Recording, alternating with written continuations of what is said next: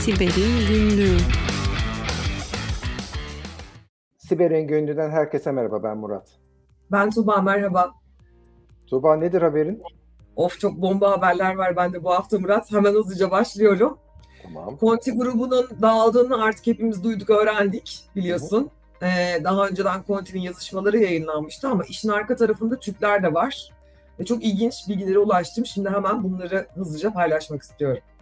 Tamam harika. Ee, Conti Ransom grubunu yakın zamanda dağılacağını açıkladı. İşte bundan sonra bu şekilde toplu olarak hareket etmeyeceğiz. İşte farklı grupların içerisine kimi otonom, kimi semi otonom grupların içerisinde dağılacağız ve oralarda faaliyetlerimizi sürdüreceğiz dedi. Ee, bunun arkasında aslında şöyle bir durum var. Zamanında biliyorsun 27 Şubat'ta aslında ilk Conti'nin yazışmalarının ifşa olduğunu öğrenmiştik ve biz de burada kanalımızda e, buraya linki de ekleriz. Duyurmuştuk aslında bizi izleyenlere. E, fakat şöyle de bir durum var. Conti'nin aslında bütün operasyonları yönettiği sanal sunuculara da ulaşıldı. Hem de araştıran bir Türk araştırma şirketi yani Türk bilgi güvenliği araştırmacıları diyelim kabaca. Bir e, Türk güvenlik şirketinin aslında mühendisleri erişiyorlar bu sanal sunucuya aynı zamanda ve burada yapılan incelemede sanal sunucunun Rusya'da host edildiği ve orada Hı. bir işte VPS yani Virtual Private Server kiralandığı Hatta içerisinde Türk ve yabancı bazı şirketlerin verilerinin bulunduğu ve bu şirketlerin henüz ifşa edilmediği.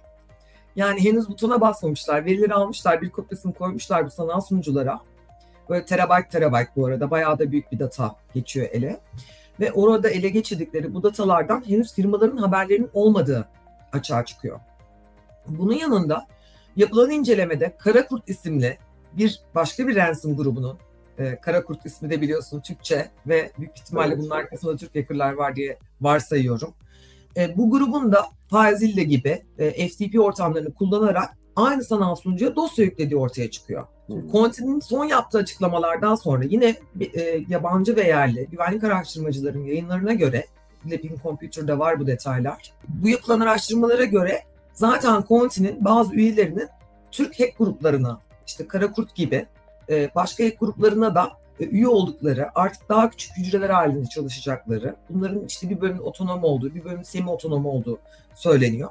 Buradaki otonom, semi otonom tam olarak neye karşılık geliyor? Yani bir liderlik yapısı olmadan herkesin kendi işini bilmesi, birinin e, sızması, bir başkasının bir şey geliştiriyor olması, yani zararlı yazılım geliştiriyor olması, bir diğerinin pazarlığı yapması gibi herkesin kendi görevini bildiği, görev tanımını bildiği ama belli bir liderlik çatısı altında olmayan diye okuyorum ve yorumluyorum ben buradaki yapıyı. İşte otonom grupların içerisinde bu kara kurt da var yapılan e, araştırma neticesinde çıkan. Bilmiyorum bunun arkasından ne çıkacak. Orada Rusya'da mesela bu söz konusu sanal sunucuya e, ya doğrudan erişimler sağlanmış mesela Conti'nin username parolası ele geçirildikten sonra tabii ki yazışmalardan mütevellit. Türk e, inceleme araştırmacılar da e, girmişler buraya bakmışlar. Her türlü datayı da incelemişler, yazışmalara bakmışlar. işte hangi şirketler var bulmuşlar vesaire. Tam da bu Costa Rica haberini de biliyorsun yeni yapmıştık. Costa Rica da bunlardan bir tanesi. Conti'nin yine atakta bulunduğu ve pazarlık ettiği aslında çok da üzülerek vermiştik bu haberi biliyorsun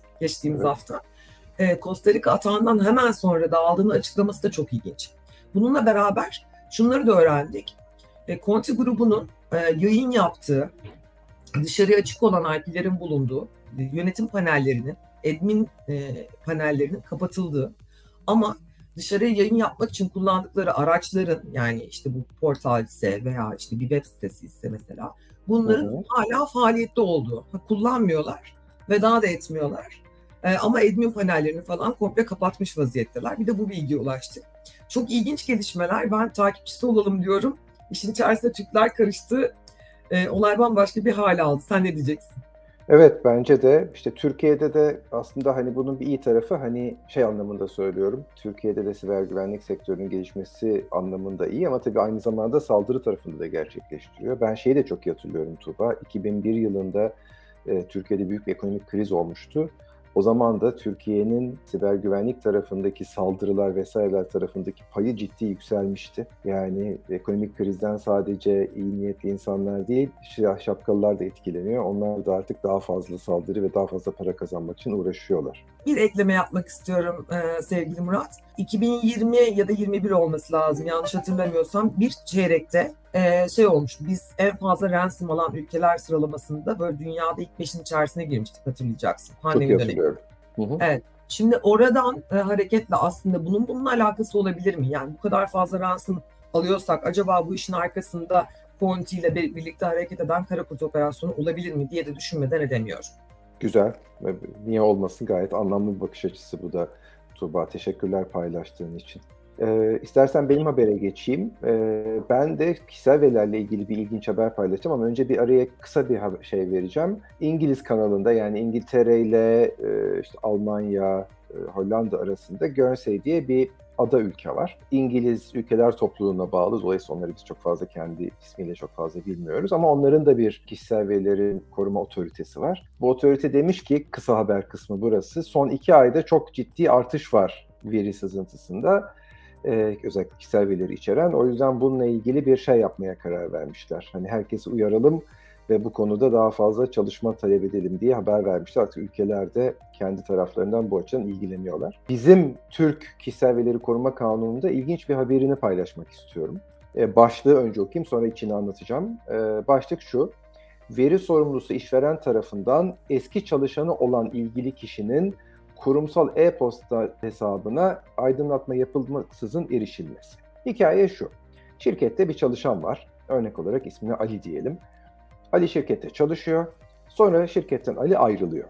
Şirket hem Ali çalışırken zaman zaman Ali'nin hesabına erişiyor e-mailine hem de Ali ayrıldıktan sonra eski e-maillere ve Ali'ye gelen yeni e-maillere erişiyor. Ve bununla ilgili de herhangi bir bilgilendirme vesaire de yapmamış şirket. KVKK bunun üzerine diyor ki şirket diyor sen hani bunu şey yapıyorsan eğer bir kişiye bir e-posta veriyorsan ve ben bunu inceleyeceğim vesaire demiyorsan o zaman bu kişiye aittir ve sen bunun içinde arama, bakma, o e-postaları başka kişilere aktarma. Niye olabilir mesela? Ali'nin departmanından Ali gitti, yerine başkası geldi.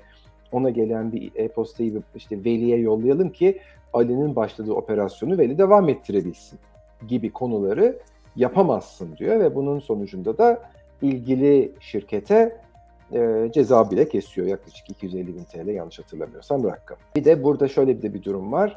E, kullanılan e-posta sistemi Türkiye'de değil, yurt dışından bulut olarak kullanılıyor.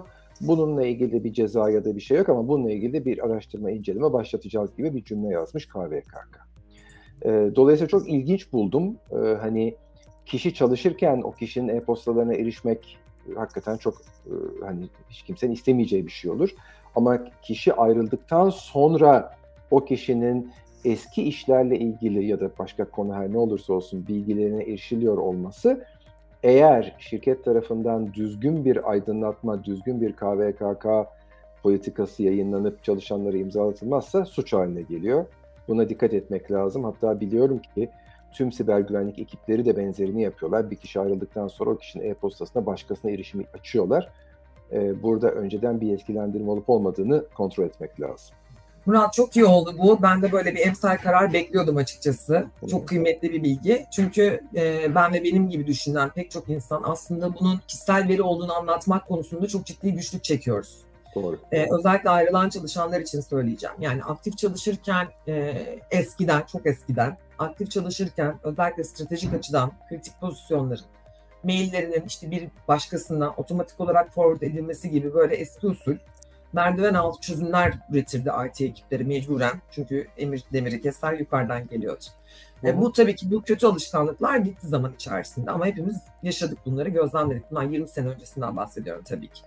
E, şu anda da şöyle bir durum var. Dediğin doğru, iş sürekli açısından kritik. Burada işten ayrılma adabıyla alakalı bir sıkıntı var bence. Tabii ki böyle talepler gelebiliyor zaman zaman. Ben de reddediyorum ve şimdiye kadar çalıştığım kurumlarda da birlikte çalıştığım bütün ekipler bu tür talepleri reddettik hep. Kişinin çalışırmış gibi, çalışıyormuş gibi e-mail hesabının açık bırakılması zaten iş mahkemesinde de konu olan bir durum.